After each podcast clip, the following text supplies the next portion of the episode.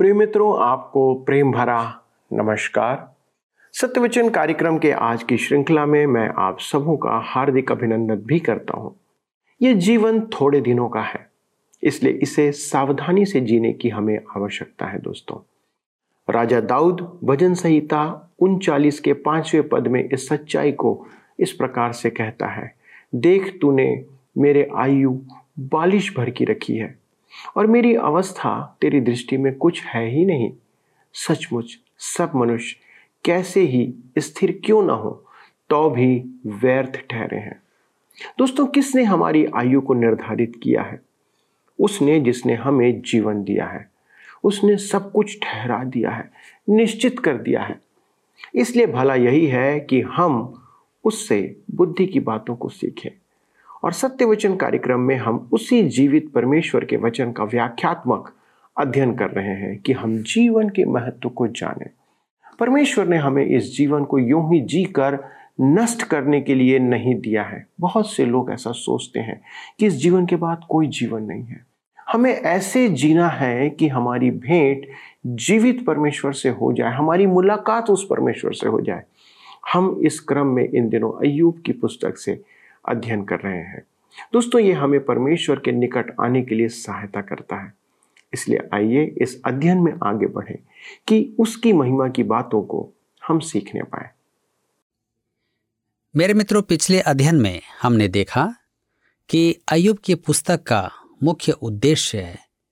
इस पुस्तक में दर्शाया गया है कि एक आत्मनिर्भर मनुष्य को मन फिराव की आवश्यकता है। यही इस पुस्तक की सर्वोच्च शिक्षा है। आज हम अपने अध्ययन में आगे बढ़ेंगे और अध्याय 27 से देखेंगे। अय्यूब की पुस्तक 27 अध्याय उसके 1 से 4 पद में लिखा है, अय्यूब ने और भी अपनी गुड़ बात उठाई और कहा, मैं परमेश्वर के जीवन की शपथ खाता हूँ जिसने मेरा न्याय बिगाड़ दिया, अर्थात उस सर्वशक्तिमान के जीवन की जिसने मेरा प्राण कड़वा कर दिया, क्योंकि अब तक मेरी सांस बराबर आती है और परमेश्वर का आत्मा मेरे नथनों में बना है। मैं यह कहता हूँ कि मेरे मुंह से कोई कुटिल बात न निकलेगी और न मैं कपट की बातें बोलूँगा। मेरे मित्रों, इस पद के अर्थ को स्पष्ट करने के लिए मैं दूसरे शब्दों में इसे कहता हूँ, परमेश्वर की शपथ जिसने मेरी निर्दोषता मिटा दी और सर्वशक्तिमान जिसने मेरा प्राण कड़वा किया। जब तक मेरी सांसें हैं और परमेश्वर का आत्मा मेरी सांसों में है, मेरे होठों से अधर्म की बात नहीं निकलेगी, न ही मेरी जीभ छल की बात कहेगी। अय्यूब स्पष्ट करता है कि वह डिगा नहीं, वह दृढ़ है, सोपर चुप है। इसलिए अय्यूब आगे कहता है, मैं तुम मेरे मित्रों के लगाए आरोपों को स्वीकार नहीं करूंगा। इसलिए इसके विपरीत वह कहता है। अय्यूब की पुस्तक 27 अध्याय उसके 5 पद में लिखा है, ईश्वर न करे कि मैं तुम लोगों को सच्चा ठहराऊं। जब तक मेरा प्राण न छूटे तब तक मैं अपनी खराई से ना हटूंगा। वह हठी है, नहीं क्या? उसके मित्रों ने उसे अधिकाधिक आत्मरक्षक बनाया। अपनी रक्षा में विवाद करने के कारण उसमें मन की दीनता नहीं आ रही थी, वह टूट नहीं रहा था। उसकी बातों से प्रतीत होता है कि परमेश्वर अधर्मी है और अय्यूब पूर्ण रूपेण निर्दोष है। वह कहता है, मैं अपनी खराई से ना हटूंगा। अय्यूब 27 के 6 में आगे लिखा है, मैं अपना धर्म पकड़े हुए हूँ और उसको हाथ से जाने न दूंगा, क्योंकि मेरा मन जीवन के किसी दिन के लिए मुझे दोषी नहीं ठहराता। मित्रों, उसकी बातें सुने। उसके मित्रों ने उसे अपने न्याय की प्रेरणा देने की अपेक्षा अपने बचाव के लिए विवश किया। अय्यूब स्वयं को निर्दोष कह रहा है। देखिए, यहाँ परमेश्वर का नाम नहीं है। अय्यूब यहाँ मूर्ख बन रहा है। अंत में हम देखेंगे कि अय्यूब परमेश्वर के समक्ष धूल और राख में है। इन सब बातों में हमारे लिए एक शिक्षा है। मैं स्वीकार करता हूं कि अय्यूब के मित्रों की बातें सच थीं। मेरा अपना विचार है कि उनके मन में अय्यूब के लिए भलाई थी, यद्यपि उनकी बातें सच थी, उनमें सच्चाई नहीं थी। उन्होंने अनुभव, प्रथाओं और विधि विधान की चर्चा अवश्य की, परंतु उन्होंने अय्यूब पर सत्य का प्रकाशन नहीं किया। उनके इस भूल के परिणाम स्वरूप अय्यूब में स्वाभिमान जाग उठा। मेरे प्रियो, मैं फिर कहना चाहूंगा क्योंकि यह अत्यधिक महत्वपूर्ण है। उन्होंने यह धारणा अपना ली थी कि अय्यूब में गुप्त पाप है और वे यथासंभव उसके पाप को उजागर करने के प्रयास में लगे रहे। अय्यूब ने कोई पाप न तो किया था और न ही वह छिपा रहा था। वह जानता था कि उसके मित्र भ्रम में हैं, अतः अय्यूब यही कहता रहा कि वह सही है, निर्दोष है। यही अय्यूब की भूल थी। उसके मित्रों का गलत होना सिद्ध नहीं करता कि वह सही है। अय्यूब को परमेश्वर की उपस्थिति में होना था, जहां मन की दीनता उत्पन्न होती। हमारे कष्टों का एक उद्देश्य यह भी है कि हम परमेश्वर के सामने दीन बनने के लिए टूटें। किसी ने कहा है कि कष्ट सूर्य के समान होते हैं। मोम पर धूप चमकती है तो वह पिघलता जाता है, वही धूप मिट्टी को कठोर बना देती है। कष्ट भी इसी प्रकार अलग अलग मनुष्यों पर अलग अलग प्रभाव डालते हैं। कुछ लोग मन के दीन बन जाते हैं, वे परमेश्वर के सामने पिघल जाते हैं। अय्यूब अभी उस स्थान पर नहीं पहुंचा था। वह अपनी सत्यनिष्ठा के कारण कठोर था। मैं अपना धर्म पकड़े हुए हूं और उसको हाथ से जाने न दूंगा, क्योंकि मेरा मन जीवन के किसी दिन के लिए मुझे दोषी नहीं ठहराता। आज अनेक कलीसियाई सदस्यों की यही दशा है। उद्धार का आश्वासन पाना बहुत अच्छा है मेरे मित्रों, परंतु आप एक कठोर पापी हो सकते हैं जो यह सोच रहा है कि उसे उद्धार का आश्वासन प्राप्त है, जबकि सच यह है कि आपके पास जो है वह आश्वासन नहीं, आपका अहंकार है। आपको ऐसा लगता है कि आपने पा लिया है। अय्यूब भी ऐसा ही सोचता था कि उसने उद्धार पा लिया है, परंतु शीघ्र ही वह देखेगा कि यह उसका भ्रम है। तो आइए पढ़ें अय्यूब 27 अध्याय उसके 27 पद। लिखा है, मेरा शत्रु दुष्टों के समान और जो मेरे विरुद्ध उठता है वह कुटिलों के तुल्य ठहरे। अय्यूब उन सबको विपक्ष में मान रहा था जो उससे सहमत नहीं थे। वे उसके बैरी हो गए थे, वे दुष्ट एवं अधर्मी थे। मैं आपको बताना चाहता हूं कि यह मनुष्य के लिए एक संकटकालीन स्थिति है। अब अय्यूब दुष्ट और उसकी नियति की चर्चा करेगा। अपने घोर कष्टों के मध्य भी वह दुष्टों के बारे में भाषण झाड़ने की क्षमता रखता है। आइए हम पढ़ें अय्यूब की पुस्तक 27 अध्याय 8 से 11 पद। लिखा है, जब परमेश्वर भक्तिहीन मनुष्य का प्राण ले ले, तब यद्यपि उसने धन भी प्राप्त किया हो तो भी उसकी क्या आशा रहेगी। जब वह संकट में पड़े तब क्या परमेश्वर उसकी दुहाई सुनेगा? क्या वह सर्वशक्तिमान में सुख पा सकेगा और हर समय परमेश्वर को पुकार सकेगा? मैं तुम्हें परमेश्वर के काम के विषय शिक्षा दूंगा और सर्वशक्तिमान की बात मैं न छिपाऊंगा। अय्यूब कहता है कि दुष्ट फूलता फलता है, परंतु परमेश्वर अंततः उन्हें दंड देता है।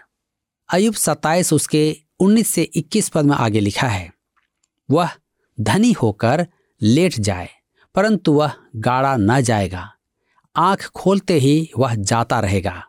भय की धाराएं उसे बहा ले जाएंगी, रात को बवंडर उसको उड़ा ले जाएगा, पुरवाई उसे ऐसा उड़ा ले जाएगी और वह जाता रहेगा और उसको उसके स्थान से उड़ा ले जाएगी। मेरे प्रियो, धन संपदा से कुछ नहीं होगा। दुष्ट आग की तरह बुझ जाएगा। जैसे हवा से मोमबत्ती बुझ जाती है, एक समय ऐसा आएगा जब अय्यूब 27:23 में लिखा है, लोग उस पर ताली बजाएंगे और उस पर ऐसी सुस्कारियां भरेंगे कि वह अपने स्थान पर न रह सकेगा। मुसोलेनी को असंख्य जन प्रणाम करते थे, परंतु एक दिन मनुष्य उसकी लाश को देख आगे बढ़ जाता था। वह मर गया था। उनका धूल रंजित शव पड़ा था। दुष्ट दंड पाएगा। उसकी दुष्टता का अंत होगा। उनकी महिमा समाप्त हो जाएगी। परंतु इससे अय्यूब की समस्या का समाधान नहीं होता है। अय्यूब के पास विचारों की कमी नहीं है। आइए देखें सृष्टि की कविता। अय्यूब की यह कविता सर्वोत्तम कविताओं में से एक है। हमें यह कविता स्वरूप नहीं दिखती है, परंतु यह इब्रानी भाषा की कविता है। वह अद्भुत बातों की चर्चा करता है। यदि हम कविता का अध्ययन कर रहे होते तो मैं बहुत समय लगाता। यहाँ पर इसी के साथ अध्याय 27 समाप्त होता है।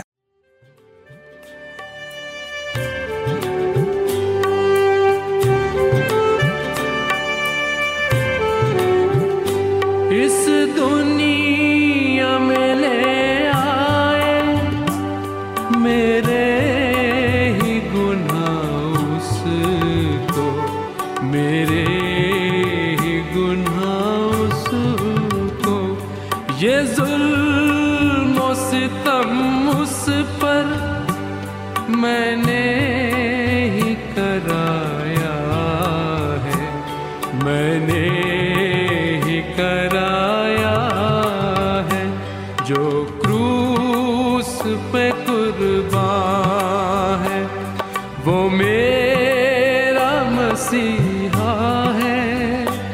हर जख्म जो उसका है, वो मेरे गुनाह का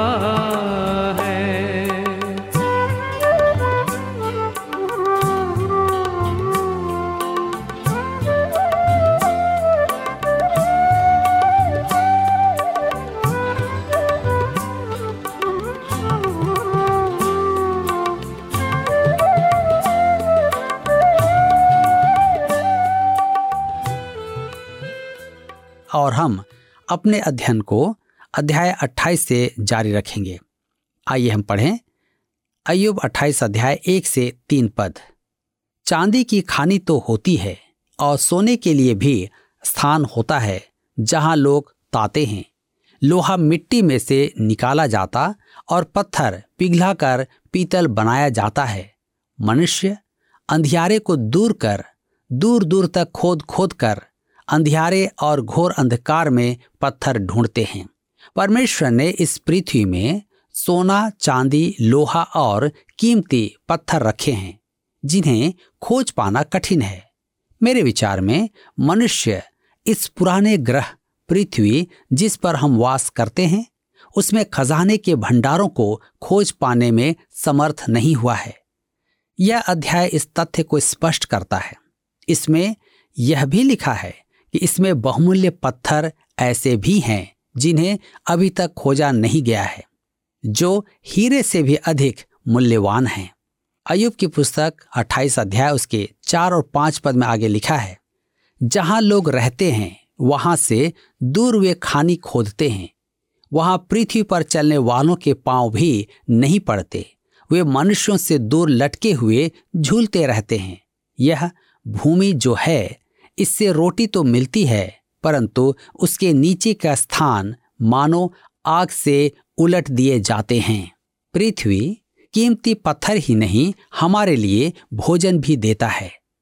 अय्यूब की पुस्तक 28 अध्याय उसके 6 से 8 पद में आगे लिखा है, उसके पत्थर नीलमणि का स्थान है और उसी में सोने की धूल भी है। उसका मार्ग कोई मांसाहारी पक्षी नहीं जानता और किसी गिद्ध की दृष्टि उस पर नहीं पड़ी। उस पर हिंसक पशुओं ने पांव नहीं रखा और न उससे होकर कोई सिंह कभी गया है। चिड़ियां पहाड़ों के ऊपर आकाश में उड़ती हैं और जानती नहीं कि पृथ्वी में खनिज का खजाना है। गिद्ध भी नहीं जानते कि पृथ्वी के गर्भ में खजाना है। पृथ्वी में कीमती पत्थर, धन संपदा दबे हैं जो अभी तक खोजे नहीं गए और न ही मनुष्य उसे पहचानता है। अय्यूब 28 के 9 पद में आगे लिखा हुआ है, मनुष्य चकमक के पत्थर पर हाथ लगाता और पहाड़ों को जड़ ही से उलट देता है। मेरे मित्रों, परमेश्वर भूकंप ले आता है। वह भूमि की स्थलकृति ही बदल देता है। वह पृथ्वी का खजाना अपनी इच्छा से प्रकट करता है। अय्यूब 28 उसके 10 से 11 पद में आगे लिखा हुआ है, वह चट्टान खोदकर नालियां बनाता और उसकी आंखों को हर एक अनमोल वस्तु दिखाई पड़ती है। वह नदियों को ऐसा रोक देता है कि उनसे एक बूंद भी पानी नहीं टपकता और जो कुछ छिपा है उसे वह उजियाले में निकालता है। अय्यूब पृथ्वी में उपस्थित कीमती पत्थरों की चर्चा तो करता है, परंतु उनसे भी अधिक कीमती कुछ और है, बुद्धि और समझ। अय्यूब यह तो जानता है कि परमेश्वर ने भूगर्भ में खनिज का भंडार रखा है, परंतु उस कीमती वस्तु का स्रोत क्या है? बुद्धि। अय्यूब 28 उसके 12 से 14 पद में हम पढ़ते हैं, परंतु बुद्धि कहाँ मिल सकती है और समझ का स्थान कहाँ है? उसका मोल मनुष्य को मालूम नहीं, जीवन लोक में वह कहीं नहीं मिलती। अतः सागर कहता है वह मुझ में नहीं है, और समुद्र भी कहता है वह मेरे पास नहीं है। अय्यूब अपने मित्रों से कहता है कि उन्होंने बुद्धि की खोज नहीं की है। मेरे मित्रों, मैं इससे गद्यांश के संदर्भ में अपनी राय प्रकट करना चाहता हूं। मैं नहीं मानता कि समुद्री तल, अंतरिक्ष और पृथ्वी की खोज पृथ्वी की उत्पत्ति के बारे में सच्चा ज्ञान प्रदान कर पाएगी। मनुष्य को कभी ज्ञात नहीं होगा कि उसकी उत्पत्ति कैसे हुई या उसे किसने अस्तित्ववान किया। हम अय्यूब 28 के 15 में आगे पढ़ते हैं, चोखे सोने से वह मोल लिया नहीं जाता और न उसके दाम के लिए चांदी तौली जाती है। चांद से पत्थर लाने के लिए करोड़ों रुपए खर्च हुए, परंतु इस अत्यधिक महंगे पत्थरों से मनुष्यों को जो जानकारी चाहिए मिल नहीं रही है।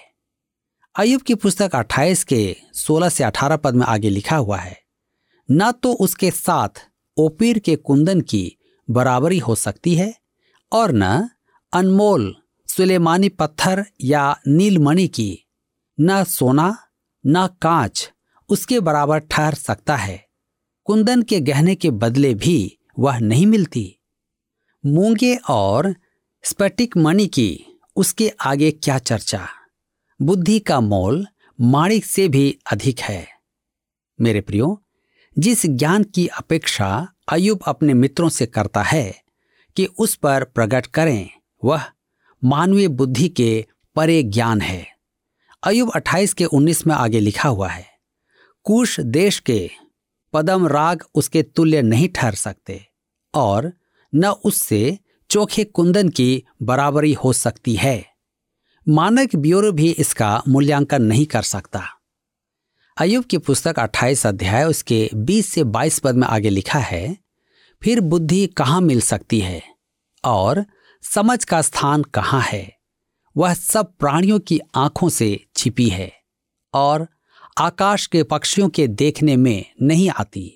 विनाश और मृत्यु कहती हैं, हमने उसकी चर्चा सुनी है। मेरे मित्रों, हमने इसके बारे में सुना है, परंतु मृत्यु को भी हमें कुछ बताना सह आवश्यक है। मृत्यु हमें बताए कि दूसरी ओर भी कुछ है, वह जो हम नहीं जानते। मनुष्य मृत्यु के द्वार में कदम रखने के बाद वहां से एक शब्द को पाता है। एक महान जादूगर हॉडिने ने अपनी पत्नी को एक कोड दिया था। इस कोड के द्वारा वह उसकी आत्मा से संपर्क कर सकती थी। उसके मरणोपरांत अनेक जादूगर उसकी पत्नी के पास आए और कहने लगे कि उनके पास हॉडिने का संदेश है। श्रीमती हॉडिने उनसे कोड पूछती तो वे निरुत्तर हो जाते। दूसरे शब्दों में, हॉडिने की मृत्यु के बाद उसने किसी से बात नहीं की। हम उस संसार से संदेश प्राप्त नहीं कर सकते। इससे स्पष्ट होता है कि कुछ ऐसी भी बातें हैं जिन्हें हम नहीं जानते। वह बड़ी रोचक बात करता है। अय्यूब की पुस्तक 28 के 26 में लिखा है, और मेह के लिए विधि और गर्जन और बिजली के लिए मार्ग ठहराया। मेरे प्रियो, आलोचक वर्षों तक यही कहते रहे कि यह बात गलत है, क्योंकि गर्जन सुनने से पूर्व बिजली चमकती है। परंतु जब यह पता चला कि ध्वनि से अधिक तेज प्रकाश की गति है, तो स्पष्ट हुआ कि बिजली गर्जन की ही है। यह बड़ी विचित्र बात है कि अय्यूब की पुस्तक का लेखक जानता था कि बिजली गर्जन से उत्पन्न होती है।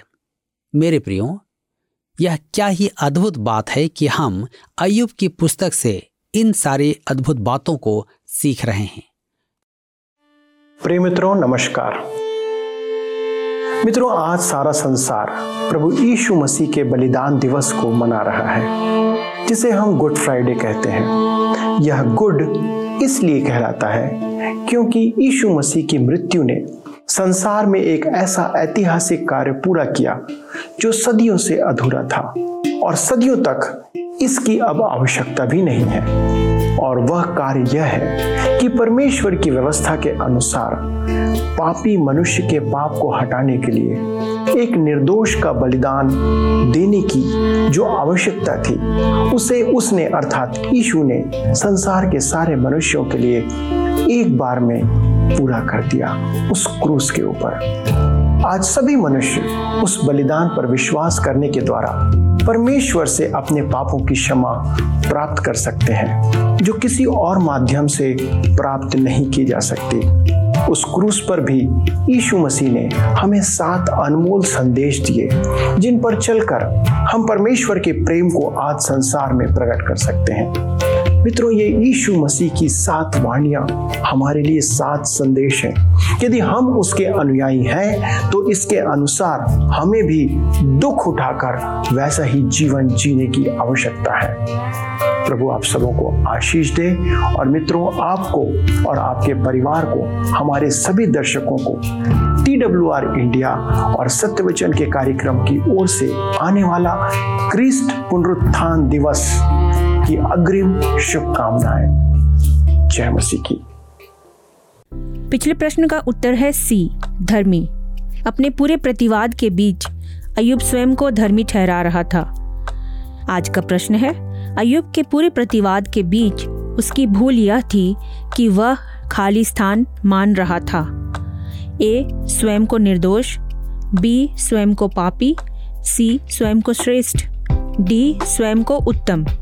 मित्रों, इस प्रश्न का उत्तर हमें कल सुबह 6 बजे से पहले विकल्प ए, बी, सी या डी के साथ अपना नाम, पता, स्थान के साथ 9651433397 पर SMS या WhatsApp करें।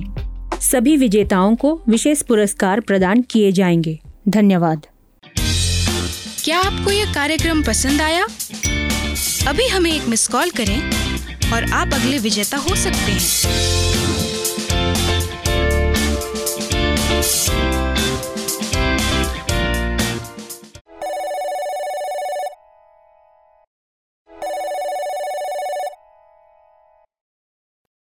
प्रिय मित्रों, आपने देखा कि अब तक हम अय्यूब को देख रहे हैं कि वह अपने मित्रों का सामना कर रहा है। उनकी बातों को वो रोकने का काम कर रहा है। वे उसको समझाने का प्रयास कर रहे थे कि जो विपत्ति उस पर आ पड़ी है वह किसी गुप्त पाप का प्रतिफल है, जिसके बारे में वह जानता था कि यह सही नहीं है। अब क्योंकि उसके मित्र गलत थे, अय्यूब सोचता है कि इस कारण अय्यूब या स्वयं सही व्यक्ति है। दोस्तों, ये सोच पर अय्यूब गलत था। अय्यूब ये नहीं सोच सकता कि यदि उसके मित्र गलत हैं इसका मतलब वो सही हैं। उसके मित्र गलत थे, ये सच्चाई अय्यूब को सही नहीं ठहरा सकती। अय्यूब को परमेश्वर के चरणों में टूटे हृदय के साथ आने की आवश्यकता थी। हमारे जीवन की विपत्तियों का एक कारण यह भी है कि हमें परमेश्वर के सन्मुख टूटे हुए हृदय के साथ आने की आवश्यकता है दोस्तों, तब वो हमें ग्रहण करेगा। हमने देखा कि अय्यूब की पुस्तक के लिखे जाने का कारण ये नहीं है कि क्यों विश्वासी जन संकट में पड़ते हैं। दुख उठाना इस पुस्तक का मूल उद्देश्य नहीं है, ध्यान से सुनिए, परंतु इसके पीछे ये शिक्षा है कि परमेश्वर के लोग पश्चाताप करें, मन फिराएं, टूटे हुए हृदय से परमेश्वर के पास आएं। जब हम परमेश्वर को जानेंगे तो उसके सामने झुकेंगे तो वह हमें संकट से बाहर निकालेगा, समस्याओं से दूर ले जाएगा। समस्या यह है कि हम उसके सामने झुकते नहीं हैं, टूटते नहीं हैं, इसलिए हम पर वो आशीष नहीं पहुंचती, परंतु हम प्रश्न करते रहते हैं और अपने को ही सही ठहराने का प्रयास करते हैं कि हम सही हैं, हम सही रास्ते पर चल रहे हैं। दोस्तों, आवश्यक है कि आज टूट कर, बिखर कर आप परमेश्वर के सामने आइए, उसके सामने झुकें और अपने जीवन में उसे कार्य करने दें। आइए प्रार्थना करें। हमारे स्वर्गीय पिता परमेश्वर, प्रभु ये मानव जीवन की एक बड़ी त्रासदी है, विडंबना है प्रभु कि हम सदा अपने आप को सही समझते हैं। पिता परमेश्वर, आज हम टूटे हृदय से आपके सन्मुख आते हैं। हो सकता है पिता कि हमारे जीवन में अनेक ऐसी बातें हैं जिसने हमारे अंदर घमंड को उत्पन्न कर दिया है, जो बताता है कि हम बेहतर हैं। लेकिन प्रभु आज हमने जाना कि हमें सब कुछ समर्पित करना है आपके चरणों पर। पिता परमेश्वर, हमारे इन सारे भाइयों के लिए, बहनों के लिए प्रार्थना करते हैं। सभी हमारे जितने भी दर्शक हैं उनके लिए विनती करते हैं प्रभु, यदि आज उन्हें आपके पास आने की आवश्यकता दिख रही है, यदि आपका वचन उनके जीवन में कार्य किया है तो अनुग्रह करें पिता कि वे आज टूटे हुए हृदय से आपके सन्मुख आएं, अपना सब कुछ आपके सामने रख दें, क्योंकि आप जानते हैं प्रभु हमारे जीवन की सच्चाई क्या है। हमारे छुपे से छुपे हुए पाप जो हमारे हृदय की गहराई में बैठे रहते हैं प्रभु, आप उसे जानते हैं और आवश्यकता है कि हम उन सब को आपके सन्मुख समर्पित कर दें। प्रभु हमारे जितने भी भाई बहन इस रीति से आपके सन्मुख आते हैं, विनती है प्रभु आप उन्हें ग्रहण करें और अपनी महिमा के लिए उन्हें उपयोग करें। प्रभु धन्यवाद देते हैं हमें ग्रहण करने के लिए। प्रार्थना यीशु के नाम से मांगते हैं, आमीन। मित्रों, मुझे उम्मीद है कि आज का अध्ययन आपके हृदय को छू लिया होगा, क्योंकि हम परमेश्वर के सामने कुछ भी नहीं है। यदि आप इस विषय में और कुछ पूछना चाहते हैं, समझना चाहते हैं तो कृपया फ़ोन, SMS या पत्र के द्वारा हमसे संपर्क करें। अगले प्रसारण में इस अध्ययन को हम आगे बढ़ाएंगे। जी हाँ, तब तक परमेश्वर के सामने टूट करके अपने आप को समर्पित करे रहें। प्रभु आपको आशीष दे। धन्यवाद।